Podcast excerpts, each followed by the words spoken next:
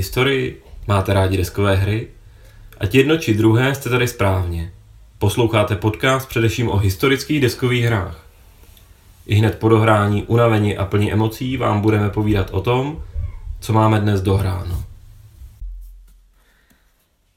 S Anthony Edem je ten problém, že byl trénován, aby vyhrál derby v roce 1938.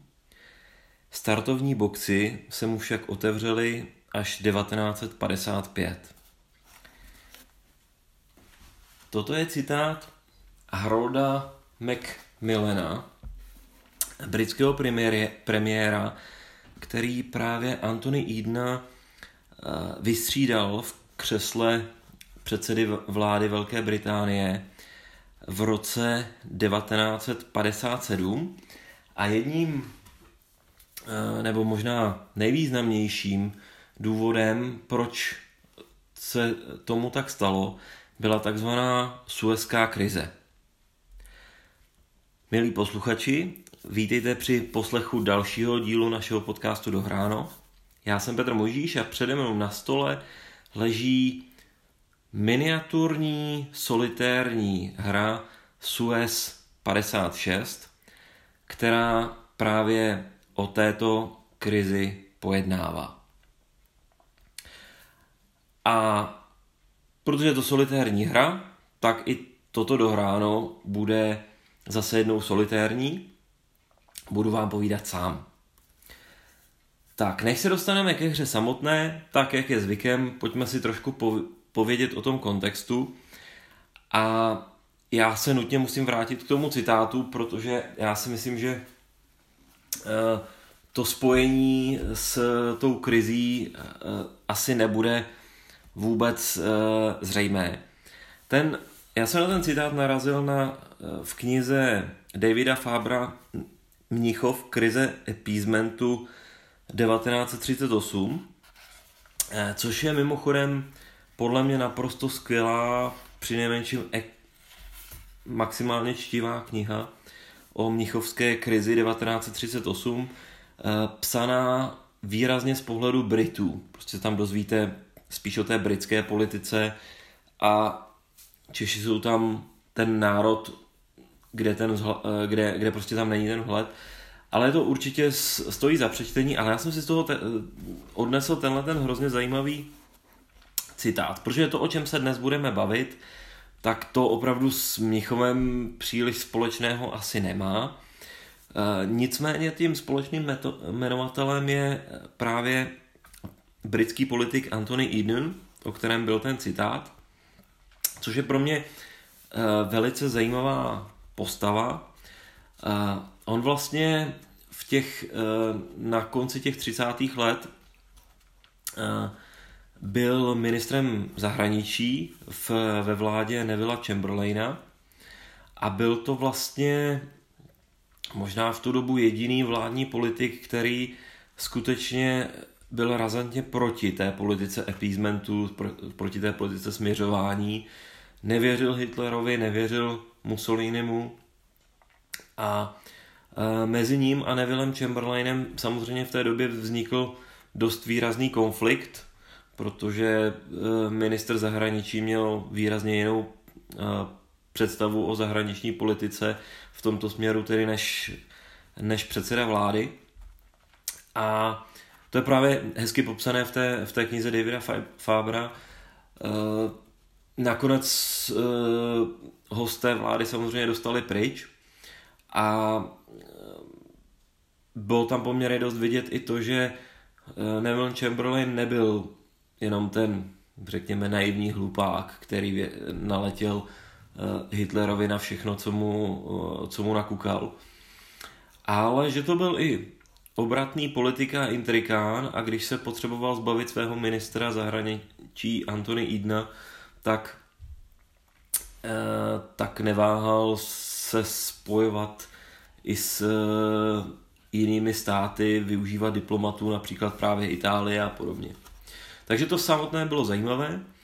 A vůbec ten, eh, ta postava Antory Idnama potom je velice významná v, v období skutečně druhé světové války, kdy se opět dostal do hry.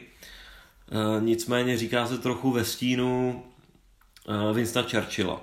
Celkem, celkem pochopitelně.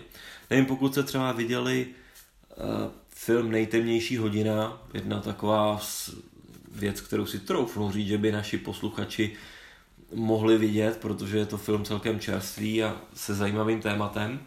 Tak Anthony Inen je tam, je tam minimálně velice zajímavá postava, je to takový ten, ten mladík, který je jednoznačně na straně Winston Churchilla za všech, za všech okolností.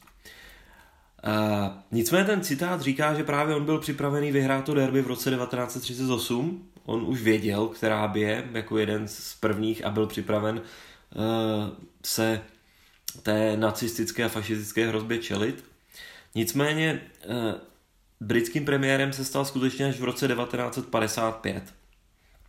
To znamená až potom, co uh, se tam vystřídalo více Eh, více politiků, především samozřejmě Winston Churchill. Tak a tím se dostáváme vlastně do roku 1956 a dostáváme se k tématu hry Suez uh, 56. To, co se totiž stalo, uh, je ta takzvaná Suezká krize. Já se přiznám, že nevím úplně, proč se tomu říká Suezká krize, Uh, udělejte si obrázek asi sami, potom to trošku probereme, o čem to vlastně bylo. Suezký kanál asi nemusím představovat. Pokud byste to nevěděli, najděte si to na mapě. Je to samozřejmě uměle vytvořená uh, spojka moří, která uh, od 19. století je, nebo byla významnou tepnou pro eh, obchod, dovoz zboží Velké Británie. Eh, to platilo prostě už v tom 19. století, nicméně v tom roce 1955-56 už to bylo především o ropě. O, řekl bych, klíčové surovině, která je klíčovou surovinou dodnes. A právě v tom roce 1955 Dvě třetiny dovozu ropy do Velké Británie proudily skrz Suezký kanál. To samo o sobě je uh, jedna podstatná uh, informace. Druhá věc, která se stala, je, že britským, uh, pardon, egyptským prezidentem Egypt už v té době samostatným státem, tak egyptským prezidentem se stal Násir, což je e, postava, kterou většina historiků řadí mezi, mezi diktátory, já na to nemám úplně tak jednoznačný názor. Každopádně Násir v, během té e, vlastně během studené války se jednoznačně stranil na stranu Sovětů, měl jejich podporu, takže jednou z prvních věcí, co nastalo, když se stal prezidentem, bylo uzavření eh, obchodu o dodávce zbraní eh, Varšavské smlouvy s Československem, což je taky asi zajímavá, zajímavý moment tentokrát i naší historie. Uh, což samozřejmě byl především významný, řekl bych, vykřičník nebo významné riziko pro, pro Izrael, protože se výrazně změnila výzbroj jednoho z, ze sousedů Izraela, jak, jak známo, Izrael je prakticky až dodnes prakti- technicky vzato ve válečném stavu prakticky za všemi sousedy a Egypt ten, ten je ten mm, jeden z těch významných arabských států.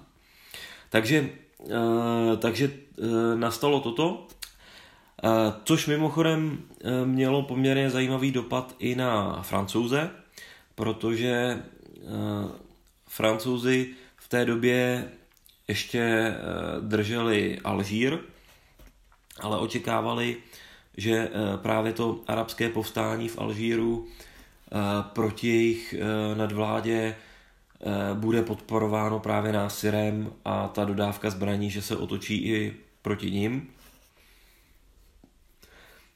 No a ten klíčový spouštěcí moment toho, o čem si dnes budeme víc povídat, je znárodnění toho Suezského kanálu.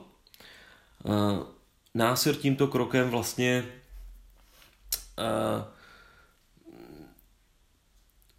naprosto znejistil celý, celou Velkou Británii i tu Francii, protože do té doby provozovatelem Eh, toho Suezského kanálu byla vlastně nějaká společnost, která se tak jmenovala, se sídlem eh, ve Francii, samozřejmě s významným podílem britských, britských investorů. Takže to, to byl ten klíčový moment, na který, na který především Antony Eden reagoval, ale vlastně na něj reagovali i francouzi a Izrael, jak, jak si hned povíme.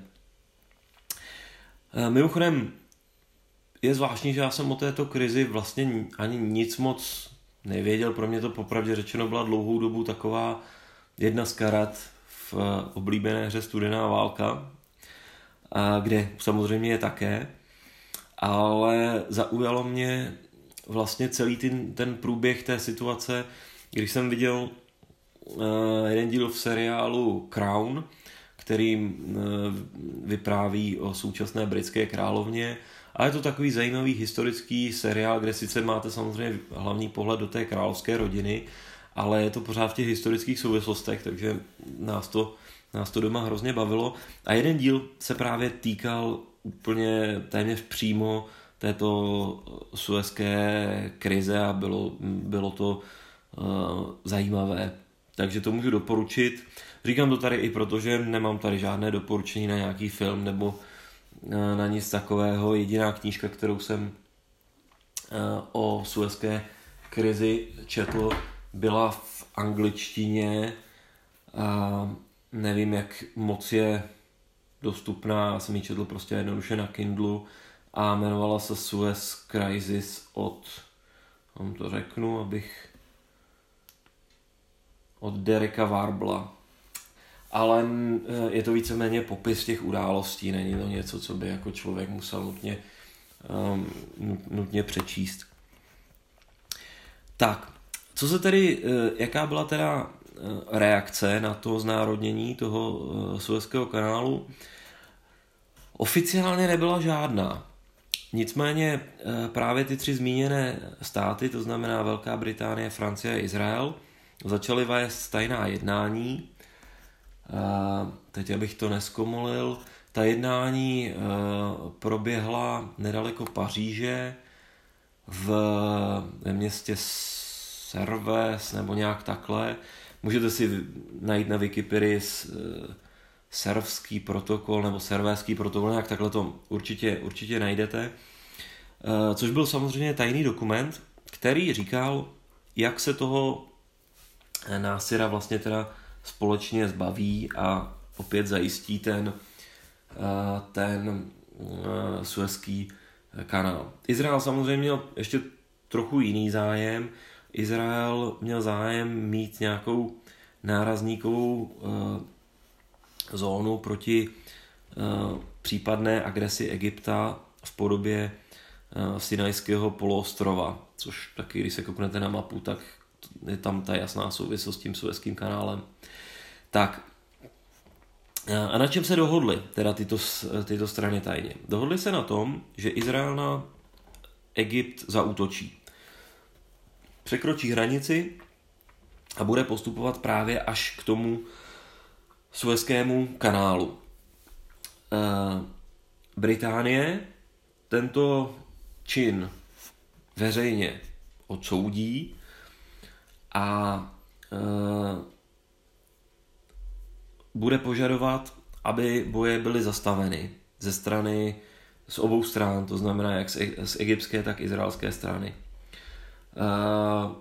plánovali dát tedy Egyptu i Izraelcům ultimátum s celkem e, jednoduchým předpokladem, že ho na něj Egypt nebude reagovat a po vypršení toho velice krátkého ultimáta, bylo to několik hodin, já pocit někdy od, rána do večera, od večera do rána nebo něco podobného, tak vlastně eh, provedou nejdřív, eh, ne, nejdřív samozřejmě získají vzdušnou podporu, eh, vzdušnou převahu, zničí egyptské letectvo, pokud možno na zemi, a potom provedou invazi, kterou ten Suezký kanál zajistí. Invazi ve smyslu námořní invaze i, i, eh, i vzdušného výsadku. Mimochodem je to první operace, v které byly použity ještě, ještě eh, výsadek helikoptérami do, přímo do eh, bojové zóny. Takže takový byl plán. Poměrně to zjednodušuju, protože těch plánů bylo strašné množství variant a mm, jsem o tom četl, tak v tom stejně mám poměrně guláš. A co bylo zajímavé, že potom i během té operace ten, ty, ty plány ještě poměrně dost dynamicky měnily. Britové měli poměrně e, významné dilema, zase především Anthony Eden, e, v, v tom, jak, e, jak cílit nebo necílit na civilní cíle. Takže jedním z cílů mělo být a nakonec nebylo například káhirské rádiové vysílání, takže naopak Britové se snažili zabránit uh, zabránit ztrátám v civilní populaci, nicméně prakticky k ničemu jim to nebylo z pohledu veřejného mínění ani v Egyptě, ani Velké Británii, ani, ani celosvětově. Takže to, bylo tam spousta různých takových drobných dilemat, i různých nedokonalostí, protože například Izraelci Eh, ve smyslu těch, těch skutečných vojsk o té dohodě nevěděli, takže jim to opravdu připadlo eh, tak, že dostávají ultimátum, naopak nejvyšší velení samozřejmě o tom vědělo, ale nebylo tam úplně ideální načasování těch jednotlivých akcí. Takže byla to poměrně komplexní operace. Eh, přiznám se, že jak jsem, se, jsem si o tom něco četl, tak jsem si říkal, tohle je opravdu zajímavé téma pro hru. Protože je to prostě, prolíná se tam ta politická eh, rovina, prolíná se tam ta vojenská rovina, je to eh, něco, hodně boj o, o veřejné mínění. A takže jako téma pro hru, skoro jsem si říkal, že, bych, že by to stálo za to pro nějakou i větší hru, než je to, co tady mám teď eh, na stole. No, jak to dopadlo? Eh, poměrně jednoduše eh, Spojené národy, OSN, organizace, která v tu dobu už byla podle mého mínění podobně akceschopná, jak je, jak, je nyní, vydala poměrně brzo rezoluci k zastavení bojů. Britové se především dostali pod tlak Američanů, v čele s prezidentem Eisenhowerem. Eh, takže opravdu ty boje byly zastaveny. Eh, nepodařilo se prosadit, že ty eh, mírové síly budou právě ti Britové, Francouzi, kteří, kteří, se tam, kteří tam intervenovali vlastně sami po své ose bez jakéhokoliv mandátu OSN. Takže nakonec se tam dostali síly OSN úplně jiných zemí a e, vlastně pro Francii, Británii i ten Izrael to, no pro ten Izrael úplně ne, ale pro tu Francii a Británii to byl fakticky politický debakl, který měl důsledky pro kariéru Anthony Edena v křesle britského premiéra jednoznačně. Brity to donutilo opravdu získat jinou nebo vytvořit jinou cestu pro dodávku ropy a jiných surovin než skrz Suezký kanál. Díky tomu vlastně na několik let později získali nezávislost na, na, na tomto konkrétním, na, na tomto konkrétním místě. No a co se týče Francie, tak tam mě to zaujalo nejvíc. Tam to mělo dopady takové, že se Francie poměrně dost odklonila od, uh, od uh, politiky právě uh, Spojených států a NATO v důsledku toho, jak vlastně jí tato akce nic nepřinesla, naopak jí uh, v těch očích světa uh, poškodila. A, ale to už je téma spíš studené války, než, eh, než téma suezké krize. Tak, to by bylo historický úvod, ať jsme trošku v obraze, o čem se tady budeme dál bavit. Jak už jsem zmínil, budu mluvit o jediné hře, je to hra Suez 56, je to solitérní hra, já jsem použil, myslím, pojem mikro nebo malá. Je to opravdu malá eh, záležitost, kterou eh, koupíte pouze v balení vlastně v tom foliovém eh, pětlíku ve formátu asi A5, ta mapa, když ji rozložíte, tak je to tak ani ne A3, on samozřejmě budou nějaké americké formáty. A e, několik málo žetonů, no nedokážu odhadovat možná do 20, maximálně do 30, do 30 žetonů. I extrémně jednoduchá pravidla a k tomu se za chvilinku dostanu. Hru tedy vydává Decision Games, které vlastně ji vydávají v rámci svojej série jak se ta série jmenuje, Mini Folio Series, doufám, že to říkám, um, možná mini, mini Series, v rámci které vydávají jak různé hry pro dva nebo víc hráčů, tak spoustu těchto těch solitérů. Takže to je toto. Konkrétně tahle hra je ve skutečnosti ještě, a to, to je zajímavé, ze série Cold War Blitz, což je ještě podmnožina té mini series.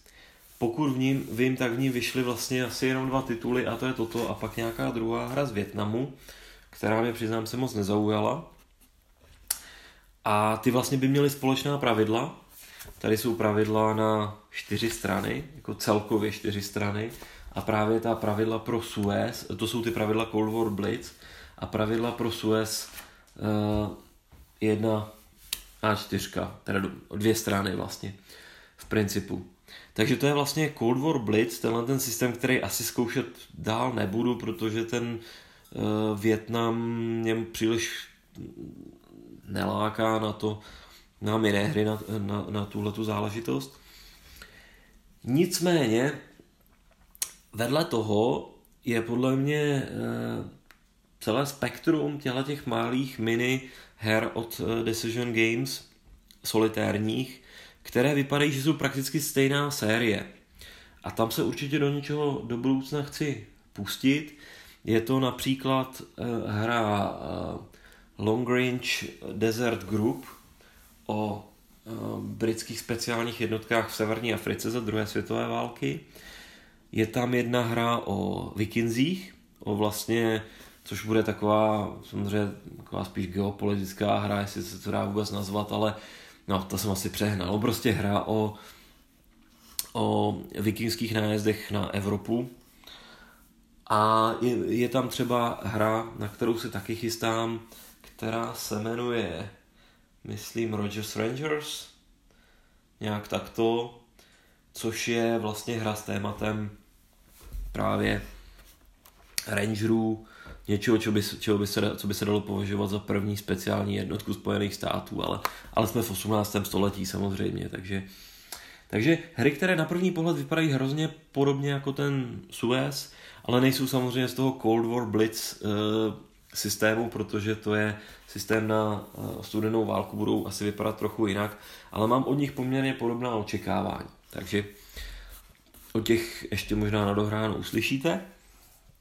No a co se týče autora, tak autorem uh, této hry uh, Suez 56 a mimochodem, myslím si ještě poměrně dost těch dalších z té série, o kterých jsem, eh, které jsem teď jenom nastínil, tak je Joseph Miranda, což je člověk, který pro mě je známý především jako uh, designer, který vytvořil hru Waterloo 20, což byla úplně první série, uh, první hra ze série Napoleonic 20 a to, že je to naše oblíbená série, minimálně mě, moje a Petra, na téma napoleonských válek kvůli své jednoduchosti a příběhovosti, O tom si můžete poslechnout eh, v díle, které, v kterém jsme o Napoleonic 20 mluvili. A Joseph Miranda je právě ten, který vytvořil tu první hru, takže fakticky vytvořil ten systém. I když dnes už Napoleonic 20 je asi, myslím, ve verzích pravidel 4.0. Což je mimochodem vidět, že ta série žije, že, že byla vylepšovaná poměrně dost s každým dílem a s každou zpětnou vazbou hráčů.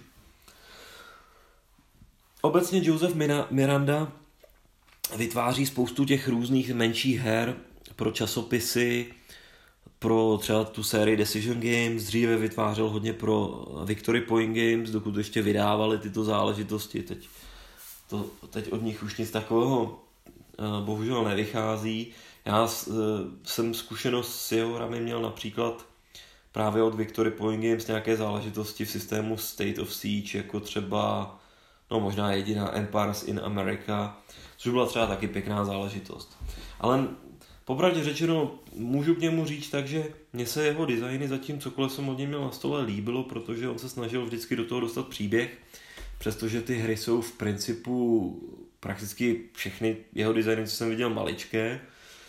A jenom pro informaci, když jsem si ho právě se na něj podíval na Board Game Geek, tak on tam má 23 stran s těmi hrami. Což znamená, když tam máte na jedné stránce 10 her, no tak on tam má asi 200 her. Což je teda za mě úctihodná, úctihodná řádka. Takže je že on prostě e, se specializuje na tyhle ty malé věci, ale pořád vytváří. No a jak se mu povedl Suez 56, na to se teď můžeme podívat. Tak, nejdřív, uh, jak se to hraje. Tak, uh, Suez 56 vlastně na první pohled je víceméně jenom o tom vojenském aspektu té krize. Není to opravdu politická hra, ale teď to neříkám tak úplně uh, správně. Překvapilo mě té politiky nakonec tam úplně málo není. Ale váš cíl je skutečně vojenská operace. Máte tam uh, point-to-point mapu, to znamená mapu, kde eh, se nemůžete pohybovat úplně libovolně, ale po nějakých vytyčených eh, směrech, což velice dává smysl, protože třeba na eh, Káhiru se dá jít směrem od Alexandrie nebo od Damiety, ale vlastně mezi tím je velice těžký přechod daný, daný terénem, takže tu ta point, tu point mapa tady krásně zvládá. Ten Sinajský poloostrov tam nevím, tam si předpokládám, že ten terén je volnější, ale i tam je ta hustota těch eh, spojnic poměrně široká.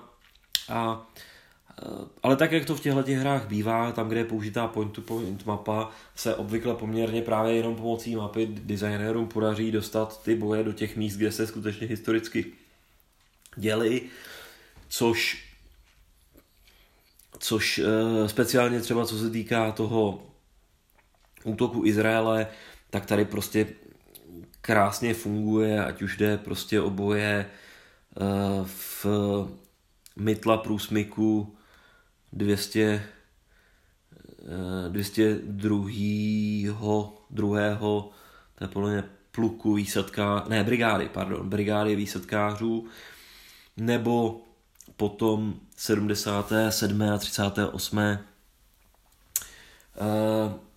tankové divize kolem Rafahu, Abu Abgeila. Takže to, ta mapa prostě při, eh, ta, tady si myslím celkem slušně funguje. Eh, zjednodušuje výrazně vlastně tu, tu obsluhu hry.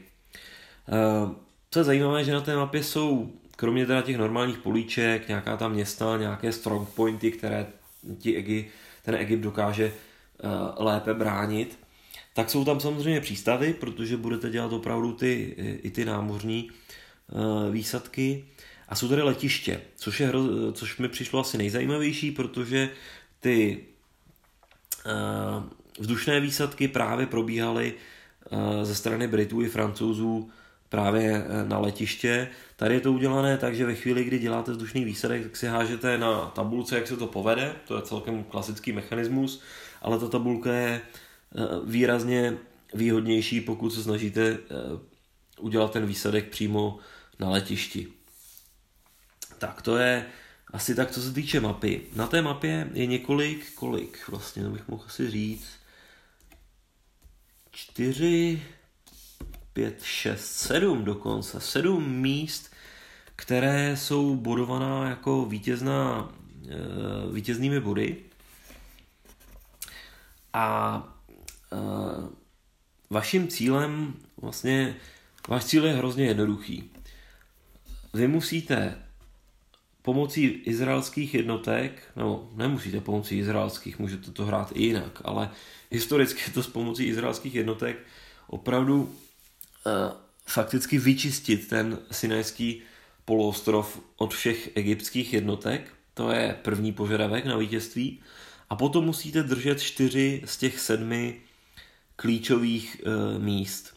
Pokud se vám tohle podaří před koncem hry, tak jste uh, zvítězili. Pro informaci, tak klíčová místa jsou samozřejmě ta významná města, jako je Alexandrie, Káhyra, západní i východní Káhyra, ta je dokonce rozdělená na dvě. Pak samozřejmě tři klíčová místa kolem toho Suezského kanálu, Port Said, Ismailia a Suez City a pak Gaza. Je to je vlastně ten soubor a vám z toho stačí čtyři z těch sedmi, což by se na začátek mohlo zdát, že je to uh, vlastně uh, jednoduché, realita taková, že je to poměrně těžké. Respektive k tomu, jak je to těžké, se asi dostanu, ale eh, vy víceméně se musíte rozhodnout pro nějakou strategii. To znamená, tou strategií může jít, může být eh, skutečně svržení násira, tudíž útok přímo na, eh, na Káhiru, nebo to, co se pokusili Britové s Francouzi udělat historicky, to znamená jít přes ten Port Said, což je to ústí do Suezského kanálu ze středozemního moře a zkusit eh, vlastně zajistit celý ten eh, kanál. A samozřejmě za všech okolností musíte bojovat s těmi Izraelci. Tam vlastně přesto nejede vlak, tam je ta podmínka jasná. A vedete k tomu, vede to k tomu, že obvykle chcete mít i tu, i tu, i tu gazu. Historicky, tady je samozřejmě vidět v, tom, v těch vítězných podmínkách, že se to ani v nejmenším nepovedlo, protože přestože Izrael dosáhl svých cílů, okupoval celý Sinajský eh, poloostrov, včetně Gazy, tak e, vlastně britské síly se zastavily u Port Saidu, možná v jeho okolí, ale to by tady technicky za to byly pořád jenom dva vítězné body, nebo dva, dvě, vítězné, e, dvě vítězná pole ze čtyř. Tak, tolik je Tolik asi nějaký základ k mapě. Je tady mimochodem ještě jedna zajímavá věc. Izrael tady má nějakou stop line, to znamená nějakou linii, za kterou nesmí postupovat dál. Ta hra se nezvrhne v nějaký nesmysl, kde by izraelské jednotky vyly do Káhyry nebo něco podobného. Tak, to je eh, aspekt mapy. Eh, jednotky, klasické žetonky, označeny vlastně typem síla, počet pohybových bodů, prakticky na tom není nic složitého. Obecně ty pravidla jsou krásně jednoduchá. E, některé jednotky označeny jako elitní, ty mají větší šanci při získání iniciativy, to zmíním za chvilinku, až zmíním boje. Nebo já rovnou dojdu, dojdu, e, zmíním i ty boje a pak vám řeknu asi to nejzajímavější z celého toho systému. Boje jsou tady systémem Bucket of Dice, kyblí kostek, to znamená, vy hážete vždycky nějaké větší množství kostek a na nějaké tabulce uh, se podíváte a každé nějaké číslo může být zásah. Typicky to znamená, že šest, na šestku je nepřátelská jednotka eliminována, na pětku je třeba donucena k ústupu a třeba v případě pozemního boje je donucena k ústupu i na čtyřku, pokud útočí spojenci, ne egyptiané. Co uh, to znamená, uh, když má jednotka třeba sílu 5, tak hážete 5 kostek a snažíte se dostat tu šestku, abyste dali zásah té uh, protější jednotce. Analogicky probíhají i útoky na pozemní cíle, taky prostě hodíte hromadou kostek podle toho, kolik letadel na, na, to daný, na ten daný cíl pošlete a, a spočítáte zásahy. I vlastně anti-aircraft obrana funguje vlastně úplně stejným způsobem. Takže boje z tohohle pohledu e, hrozně jednoduché. Jediný aspekt, který tam je, že se vždycky e, během pozemních bojů nejdříve hodí na iniciativu, což je vlastně hod o to, kdo má větší číslo na šestistěné kostce, všechno se bavím o šestistěných kostkách. A ten, kdo má e, větší číslo, tak začíná, to znamená háže jako první. Ovliv, v případě rovnosti Takhle, někde to ovlivňuje ještě terén, takže například v těch opevněných místech nebo ve městech mají egyptiané v případě rovnosti tu iniciativu oni, naopak třeba elitní jednotky mají do tohohle hodu plus jedna, takže jsou schopni získat si tu iniciativu s maličko větší pravděpodobností. Asi chápete, že pořád je to poměrně dost náhodná záležitost ve chvíli, kdy proti sobě dva hážete dvě šestistěné kostky a počítáte, co je vyšší. Tak to jsou boje. Ještě možná zmíním jednu věc, co se týče mapy. Je hezké, že vlastně na všechny egyptské jednotky vy si namícháte tajně a rozložíte jenom počty, takže každá hra je jiná, vy vlastně nevíte, kde jsou ty podstatné egyptské jednotky a kde jsou ty, ty, ty slabší a až postupně během hry to, to odhalujete. Mimochodem všechny ty egyptské jednotky právě mají jenom jeden step, to znamená po jednom zásahu eliminace jdou pryč ze hry, u eh, těch spojeneckých jednotek ne vždycky, ale obvykle je to tak, že mají aspoň ty větší, třeba ty, co jsou, ty Izraelci, ty, co mají ty divize, tak ty jsou dvoustepové, když se kouknu. No, ale jinak je tady taky většina jednotek jednostepových. Musí to být aspoň brigáda, aby, aby, to, mělo, aby to mělo dva stepy. Tak. A co se týče flow of play, tak tady je jeden extrémně zajímavý element, který jsem doteď nezmínil. Tady jsou karty. Skoro by se dalo říct, že je to kartami řízená hra. I když eh, ne v tom smyslu, jakým byste si představovali eh, klasické CDG, ale opravdu je to tak, že vy dostanete na začátku do ruky set karet a to plný set. Ta hra jich má maličko, pořád se bavíme o, no to nebudu počítat, ale 10 jich může být, nějaké takovéhle množství. Uh, karet, kdy můžete zahrát cokoliv z nich. Prostě si uh, otevřeně vybíráte. Takže zahrajete vy z toho balíčku těch spojeneckých karet a ve chvíli, kdy na, v, tý, v té herní sekvenci se vyhodnotí boje, tak potom zahraje vlastně ta protější strana, to znamená Egypt, a tam jenom líznete jednu kartu z jejich balíčku a tu vyhodnotíte. Což, uh, a to Tyto karty tu hru řídí ale naprosto dokonale a naprosto zásadně. Vy například nemáte za spojence na, na mapě vůbec žádné jednotky. Vy nemůžete jako první kolo nic dělat, dokud nezahrajete kartu, která přináší jednotky. Jednou z nich s takovou základní, kterou se obvykle ta hra otvírá a historicky tak byla otevřena. A popravdě řečeno, pokud nechcete opravdu zkoušet alternativní historii, tak ji budete hrát taky. Je operace Kadeš, která eh, je vlastně ten izraelský útok. Takže to vám dá na plochu ty izraelské jednotky dá vám to nějaký bonus do útoku, protože je to překvapivý, překvapivý moment.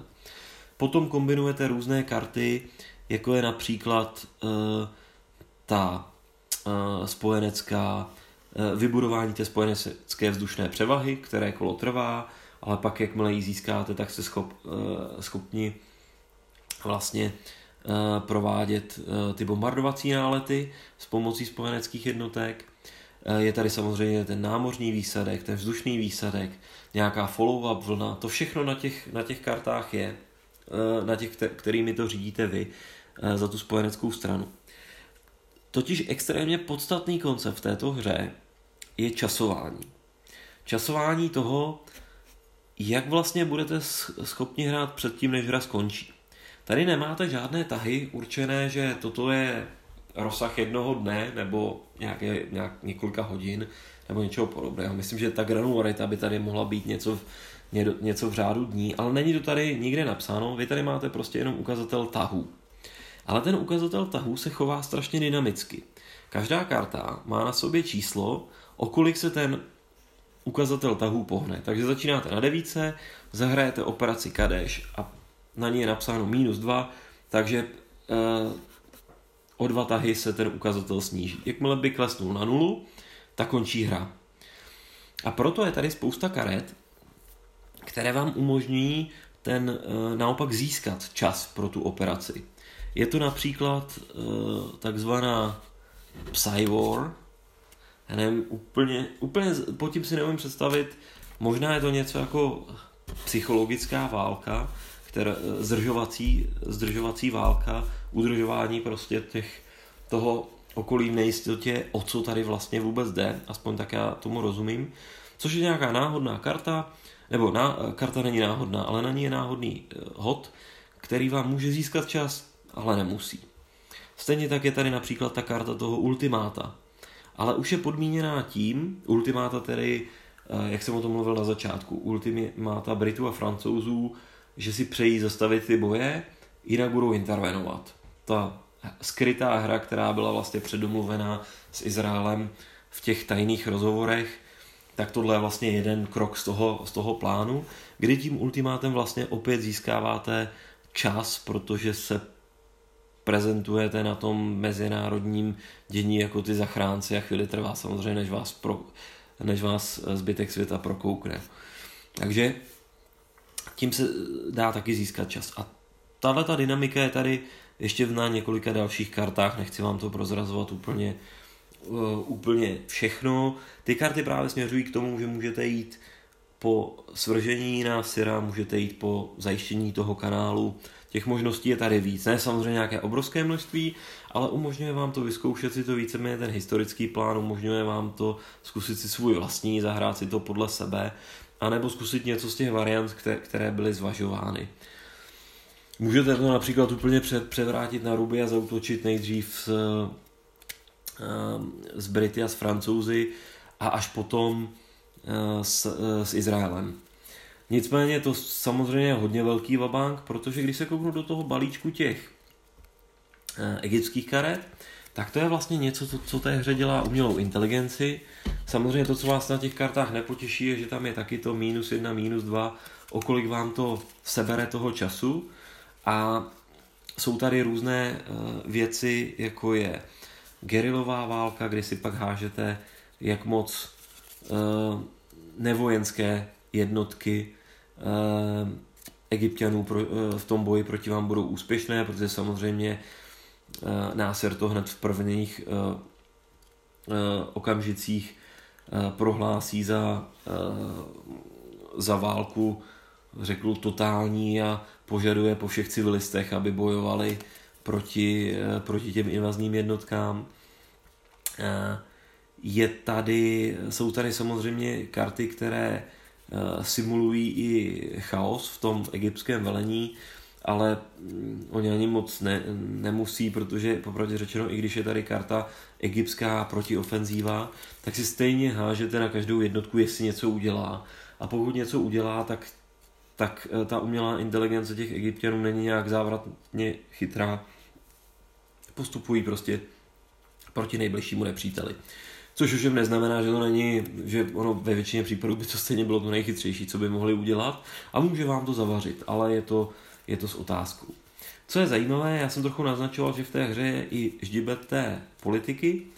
A to se mi na tom opravdu líbí, že je tady například uh, karta, která se týká právě té rezoluce OSN, kde je vydána, je tady karta, která se právě týká Eisenhowera, Ike is not pleased, a to jsou karty, které vám většinou způsobí to, že si hodíte na to, jak moc rychle se ta hra ukončí.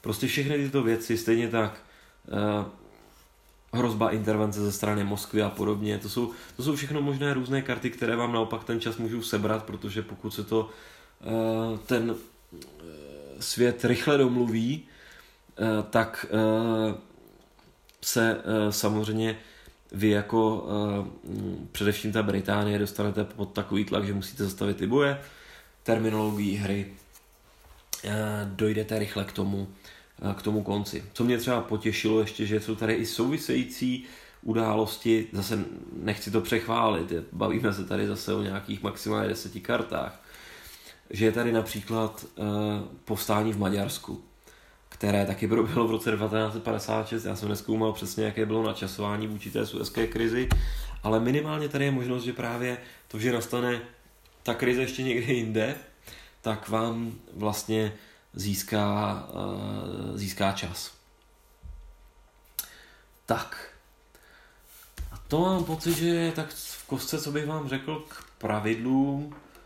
Já myslím, že uh, nemá cenu probírat nějaké, nějaké další detaily, nějaké uh, postupy ústupů a takových záležitostí, ale obecně je to výrazně jednodušší než téměř jakákoliv hra tohoto typu, kterou byste si asi uměli představit. Takže se pustím rovnou do plusů, a pak do mínusů a pak vám řeknu, co si o tom myslím jako celku. Takže plus, první plus, uh, jednoduchost systému, jednoduchost pravidel. K pravidlům jsem pravděpodobně dostanu asi u těch mínusů, nebo to řeknu zase rovnou, ať v tom neděláme guláš. Ty, ta pravidla jsou krásně jednoduchá. Na druhou stranu, na první hru, na to, že jsou to čtyři strany, tak bych čekal, že mi to půjde snadněji. Prostě je to možná osobní preference, ale já u solitárních her mám rád, když vás pravidla provádějí podle sequence of play. Prostě dostanete se na tenhle krok, je vám vysvětlen, vy ho nějak zahrajete, na další krok. Prostě pro, vysvětlují vám tu celou tu proceduru té hry a s tou, eh, s tou pracujete a po nějakém druhém, třetím kole najednou v tom vidíte souvislosti a už hrajete hru. Tady je to tak, že ty pravidla nejsou napsané tím procedurálním způsobem, takže přestože jsou jednoduchá, tak vás to trochu nutí k tomu nejdřív si je celá přečíst, ne, že by to bylo tak strašné, než se pustíte do hry. Což je podle mě škoda, protože tohle je zrovna typ hry, která by rovnou šla začít hrát. Stačilo by, kdyby jenom přeházeli pořadí eh, jednotlivých věcí v těch pravidlech. Takže to je drobné mínus k těm pravidlům, ale jinak, jinak jednoduchost té hry je jednoznačně eh, plus. Plus je i to provedení, to musím jednoznačně pochválit. Má to krásnou, přehlednou, ale přitom podle mě slušně tématickou mapu. Není to samozřejmě nějaký úplně převratný zázrak, ale to, co bych speciálně chtěl pochválit z hlediska provedení, jsou ty karty. Jsou sice v nějakém úplně miniaturním formátu, nevím, asi FFG taky v nějaké hry v tomhle formátu měl takový ty nejmenší kartičky, tak to je to, co tady je, což obvykle se nevidí, prostě je to opravdu miniaturní, ale i tak na těch kartách máte obrázky, takže kromě toho, že se dozvíte ten název té události, tak máte i nějaký ten flavor z pohledu toho obrázku, prostě vás to dokáže trošku do toho tématu dostat. A to je něco, co je podle mě na formát téhle hry naprostý nadstandard. Tady by opravdu mohla být jenom nějaká tabulka, kde to jenom čtete a vůbec by nemusely existovat kartičky, vůbec by nemusely uh, existovat na, na to, to grafické provedení. Takže to je za mě opravdu uh, skvělá záležitost. Co se týče hry samotné, tak zůstanou těch karet, ty jsou za mě úplně největší plus této hry. Já osobně jsem si představoval, že to bude takové to jednoduché tahání žetonků a v tom smyslu, že pokud vlastně si o tom konfliktu nepřečtete něco bokem, tak ani nebudete vědět, co se tam vlastně děje. Ale díky těm kartám vás to dostane i bez toho uh, studia bokem, poměrně podle mého názoru slušně do situace a když k tomu přihodíte Wikipedii, tak si uděláte poměrně pěkný obrázek o tom, jak, eh, o čem ta suezká krize byla. Takže to je eh, jako super na těch kartách.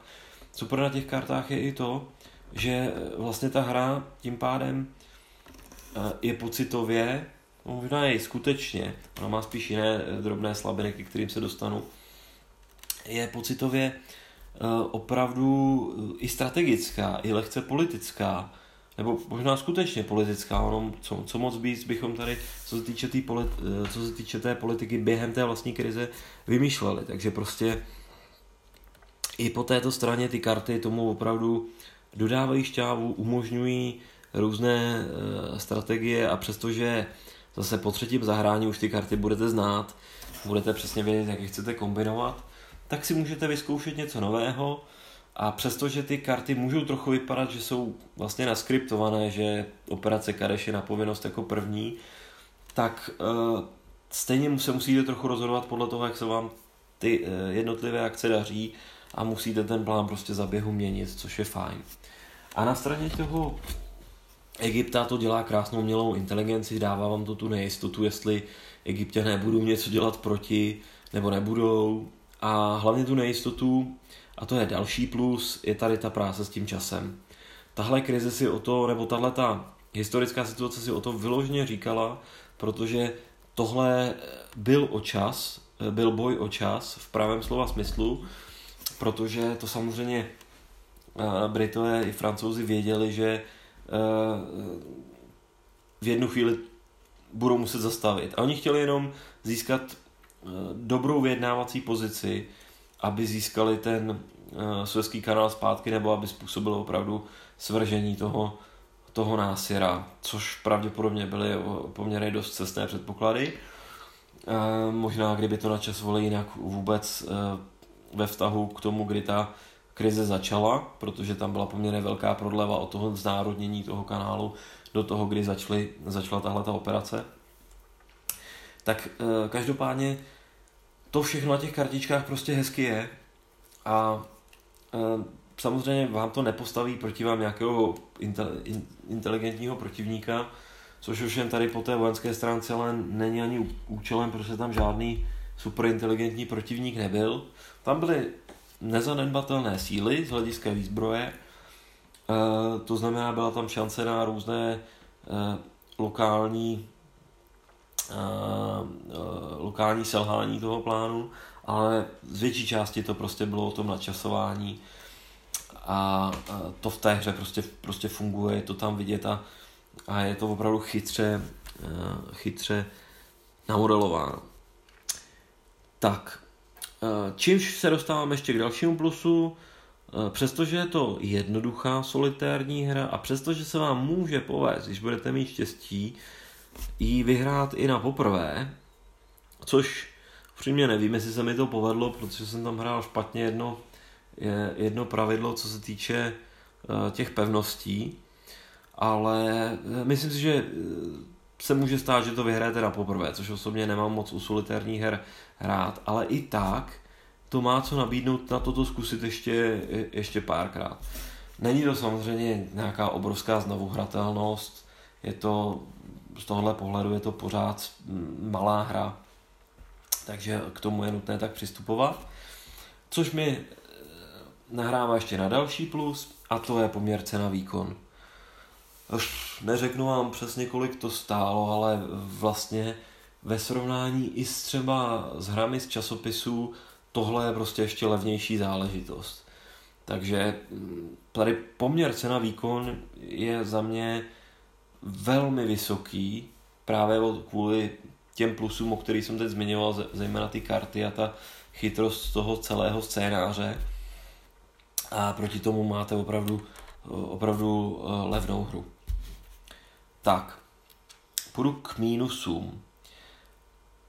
Um, zmínil jsem ta pravidla, je to drobnost. Kdyby byly prostě lépe napsány z hlediska čistě jenom chronologie, tak byste ani nemuseli číst, mohli byste rovnou hrát a užili byste si naplno možná rovnou první hru. A s trochou pečlivosti byste ji zahráli hned na poprvé dobře. Já si myslím, že právě protože mě ty pravidla štvalo, že v nich musím hledat, pořád jsme teda u těch celk v součtu šesti stranách. Ale i tak se eh, díky tomu, a že jsem si to chtěl hned na začátku vyzkoušet, tak jsem nám prostě těch pár chyb nasekal. Takže ta pravidla lehce mínus, vyžaduje to prostě trochu pečlivost při tom hraní.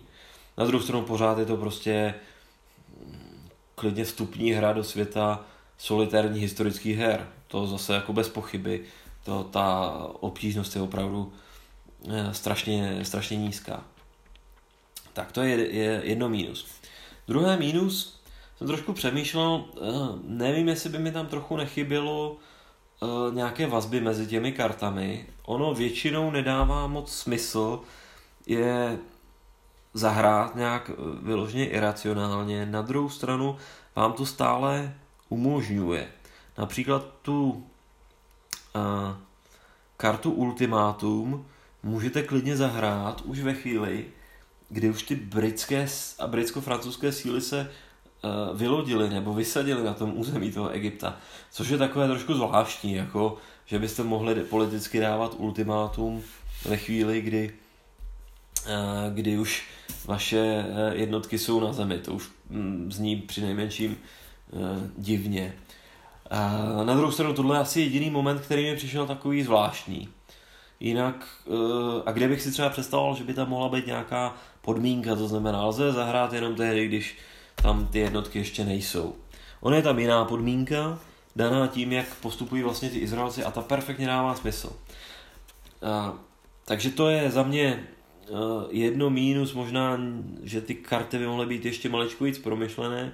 Ono možná, celkově mám pocit, že ta hra je na ní vidět to, to, že je malá a tomu odpovídal asi ten playtesting a myslím si, že v trošku uh, s širším testováním by takováhle věcička mohla být uh, odhalená a možná jich je tam i víc. Mimochodem jedna tam je, to na tu rovnou upozorním.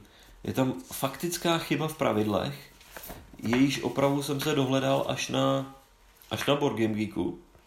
A to je o tom, že vlastně v, tady je napsáno, že v, vždycky na konci tahu máte pohnout tím termarkerem.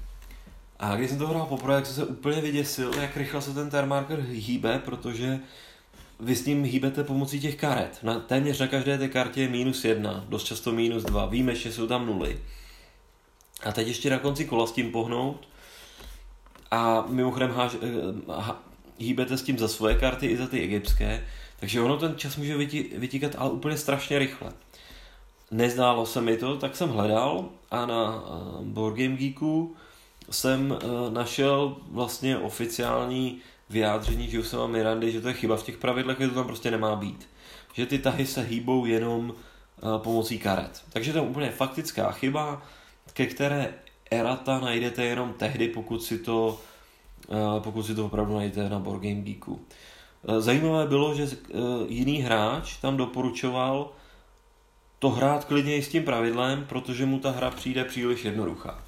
Já na to zase tak úplně jednoznačný názor nemám. Určitě to není ten, taková ta solitární hra, kterou budete hrát desetkrát a, a podaří se vám až na podesáté. Myslím si, že se vám to podaří vyhrát dřív, takže si myslím, že by mohla být skutečně opravdu těžší.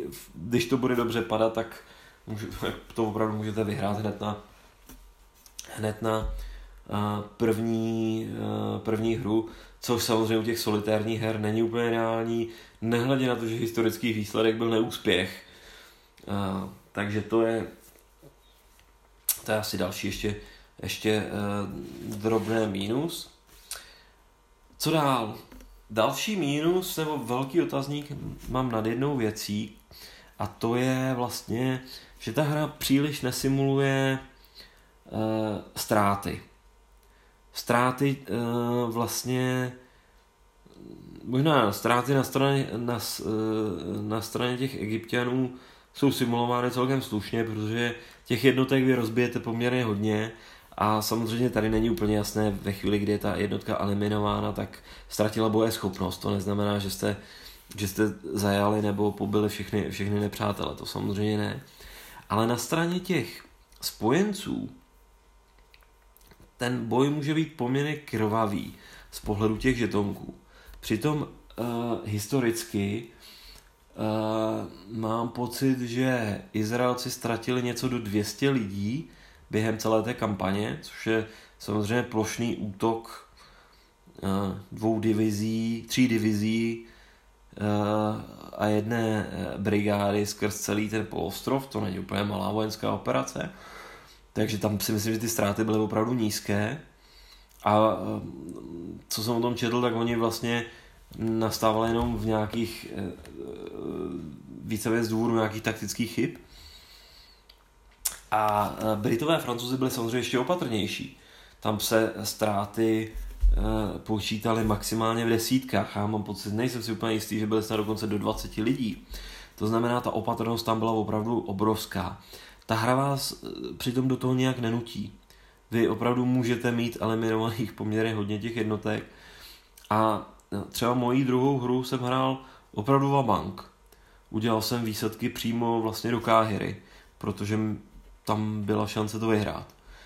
A to je něco, co eh, realisticky by Britové ani Francouzi neudělali tím by věděli, že by se úplně politicky zlikvidovali, pokud by to byla nějaká sebevražedná operace nebo pokud by tam byly nějaké velké ztráty na životech. Takže oni postupovali opravdu velmi opatrně a myslím si, že to byl jeden z důvodů, proč eh, ten postup byl pomalý proti tomu, jak, jak rychle byla ta politická smršť eh, kolem toho a jak rychle eh, byla ta nutnost ty boje teda skutečně zastavit. Takže to tady prostě není, ta hra vám umožňuje hrát i na velké ztráty, skoro vás toho motivuje, protože prostě, jako když vidíte, že vám zbývají dva tahy do konce, tak radši udělat nějakou zběsilou akci, jako je výsadek někam do, uh, přímo do, uh, do, do města, než uh, abyste na to reagovali nějak jinak. Tady by se mi opravdu líbilo nějaké pravidlo, které vás limituje v tom, limituje v tom, že nesmíte mít uh, ztráty uh, větší než. Jo, líbilo by se mi tady nějaké uh, automatická prohra ve chvíli, kdy ztráty přerostou nějakou, nějakou mez. Což si myslím, že by tu hru teda výrazně zkvalitnilo. Dokonce přemýšlím, jestli si do toho nějaké takové pravidlo nevymyslet, až to budu znova hrát, protože by to dostalo ještě jako no, opravdu šťávu. Takže to je další mínus. No a uh, asi poslední, nevím, jestli mě napadne ještě něco další, je náhodnost hry. Což, kdo mě znáte, nebo kdo mě občas posloucháte na dohránu, tak já jsem asi ten poslední, kdo má problém s tím, že uh, hra je náhodná, uh, že je v ní hodně kostek. Já prostě mám rád, když ta simulace odpovídá realitě. Um, abych to trošičku vysvětlil, já jsem změnil, eh, vysvětloval ten bojový systém. Uh, obecně ten systém, kdy ho, ho, hodíte hromadu kostek a počítáte, kolik vám padne šestek, nebo pětek, pokud chcete třeba ten retreat tady dosáhnout, tak je už z principu náhodný. To je jako jeden fakt. Druhý fakt je ten, že ten soubojový systém je náhodný tím, že je tady ten o tu, o tu iniciativu, což je téměř, to, což je obvykle ho třeba 60 na 40% pro jednu nebo pro druhou stranu. Takže taky víceméně vabank záležitost, která právě rozhodne o tom, kdo pak první háže. Jediné, co vás trochu zachraňuje jako spojence, je to, že e, ty egyptské jednotky jsou obvykle o čísle 2 nebo 1, takže těch kostek proti vám hážou málo. Pokud nenarazíte tady zrovna na, na čtvrtou tankovou divizi egyptskou, která háže čtyřma kostkama, tak, ty, tak to nemusí být až tak až tak brutální. Ale prostě ta náhodnost toho, kde na koho narazíte a jak bude probíhat ten boj, je tady opravdu velká a nejvíc jí umocňuje to, že ty jednotky mají jeden anebo výjimečně dva stepy. To znamená, vám stačí jenom jeden zásah na té kostce a je rozhodnuto. A je poměrně jedno, jestli to hodili egyptiané nebo, nebo Izraelci. E, realisticky při poslední hře jsem ztratil dvě izraelské divize. Splnili jsme cíl, Syrajský poloostrov byl náš, kontrolovali jsme gazu, ale přišli jsme o dvě divize. To je eh, enormní záležitost. Eh, nicméně z hlediska herního spíš cenou, eh, tou vyšší cenou byl ten čas, že jsme nestihli potom už provést za stranu Britů a Francouzů to, co bylo potřeba. Takže ta náhodnost, za prvé, pokud se hráči, kteří nemají rádi náhodu, tak tak tohle hra vás příliš eh, nepotěší. To říkám otevřeně. Pokud vám náhoda nevadí, pokud simuluje tu danou situaci, tak už to není tak špatné. Na druhou stranu já si pokládám otázku, jestli opravdu ta situace byla až tak náhodná. ono se o tom, o tom, o téhleté, o tomhle konfliktu v roce 56 mluví i o, o jakési předzvěsti těch moderních, no moderních, těch budoucích intervencí západních mocností na Blízký východ, které, kterých víme, že jich bylo hodně, prakticky probíhají e, doteď. A já si myslím, že oni mají spíš ten charakter toho, že ze strany těch spojenců to jsou poměrně stabilní operace, kdy e, právě třeba ztráty e, jsou poměrně dost limitovány právě moderní taktikou a moderními technologiemi.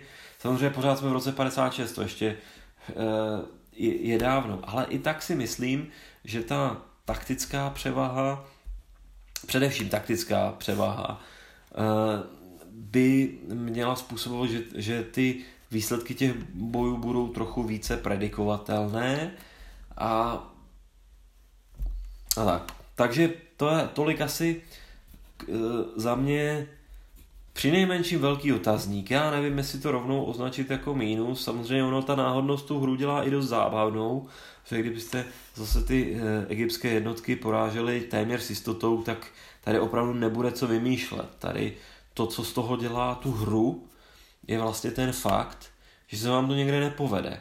A vy musíte reagovat, měnit ten plán, někde prostě ty egyptiané budou úspěšní proti vám, nebo vás zbrzdí. A to je to, co z toho dělá tu, tu zábavnost, toho, to, co z toho dělá tu zábavnou solitérní hru. To, je to pořád hra, není to, není to takový ten kostkový simulátor. Tady opravdu se rozhodujete, ale uh, je to, řekněme, management toho, uh, co se vám nedaří, co se vám uh, neděje podle toho plánu. Což si myslím, že, že je fajn. Ale i tak pocitově ta hra může dopadnout úplně perfektně pro vás jako skvělá operace, když to dobře nahážete, může dopadnout úplně tragicky. Je to pro mě určitý otazník a určitě je to mínus pro hráče, kteří nemají rádi náhodu. Tak. Tím bych uzavřel mínusy a pokusím se to nějak schrnout. Za mě eh, určitě jsem hrozně rád, že tuhle, že jsem si tuhle hru zahrál. Pro mě to bylo uh, úžasné hned z několika pohledů. Za prvé to bylo jednoduché, za druhé mě to dostalo do té, do té situace, povědělo mi to hodně o té, o té suezké uh, krizi a trochu mě to nalákalo na právě celou tuhle tu sérii, kterou si myslím, že uh, prostě stojí za to zkoumat, pokud máte rádi solitérní hry, protože to jsem tady ještě neřekl, tohle je opravdu hra, kterou za dvě hodiny s jistotou dohrajete i s tím rozložením. A to možná i na poprvé, i když vůbec neznáte ty, no když si přečtete pravidla, tak to si k tomu nějaký čas přičtěte. Ale jinak eh, třeba moje poslední hra netrvala ani tu hodinu, protože už jeden okamžik jsem prostě věděl, že, se op- že operace byla neúspěšná a prostě to šlo, eh, to šlo krásně rychle, takže je to prostě jednoduché, nemusíte to někde nechávat dlouho eh, ležet, můžete to kdekoliv vytáhnout, vyjde se to kamkoliv, prostě uh, za mě krásný, prostě malý vzhled do té, do té historie. Mluvil jsem o té náhodnosti. Ve finále možná to dává příliš jiné výsledky ve vztahu k historii, ale těžko, těžko říct. Na takovéhle téma není dostatek zdrojů, aby někdo proskoumal, jak moc, eh, nebo takových těch dostupných, kdyby si to tom člověk přečetl tři knížky, tak si udělá trošku větší obrázek, eh, jak moc eh, to byla divoká operace, jak moc to byl, bylo all in, nebo jak moc to byla ta operace na jistotu a jediné, co selhalo, bylo třeba načasování těžko, eh, těžko říci, takže za to bych to určitě nekritizoval. Otázkou, jestli si to zahraju znova, přiznám se, nevím. Určitě ne hned, je to na několik zahrání, to mi prostě stačilo, ale umím si představit, že bych se k tomu možná někdy vrátil, třeba s motivací, kdyby o tom někdo natočil nějaký zajímavý film nebo něco takového, tak to hrozně rád rychle vytáhnu na stůl a, a prostě si oživím tu, tu, tu situaci, když třeba si za těmi čísly jednotek bych si dokázal ještě něco víc představit, takže to není hra na opakované hraní, ale není to ani hra, ke které by se člověk vrátit uh, nemusel.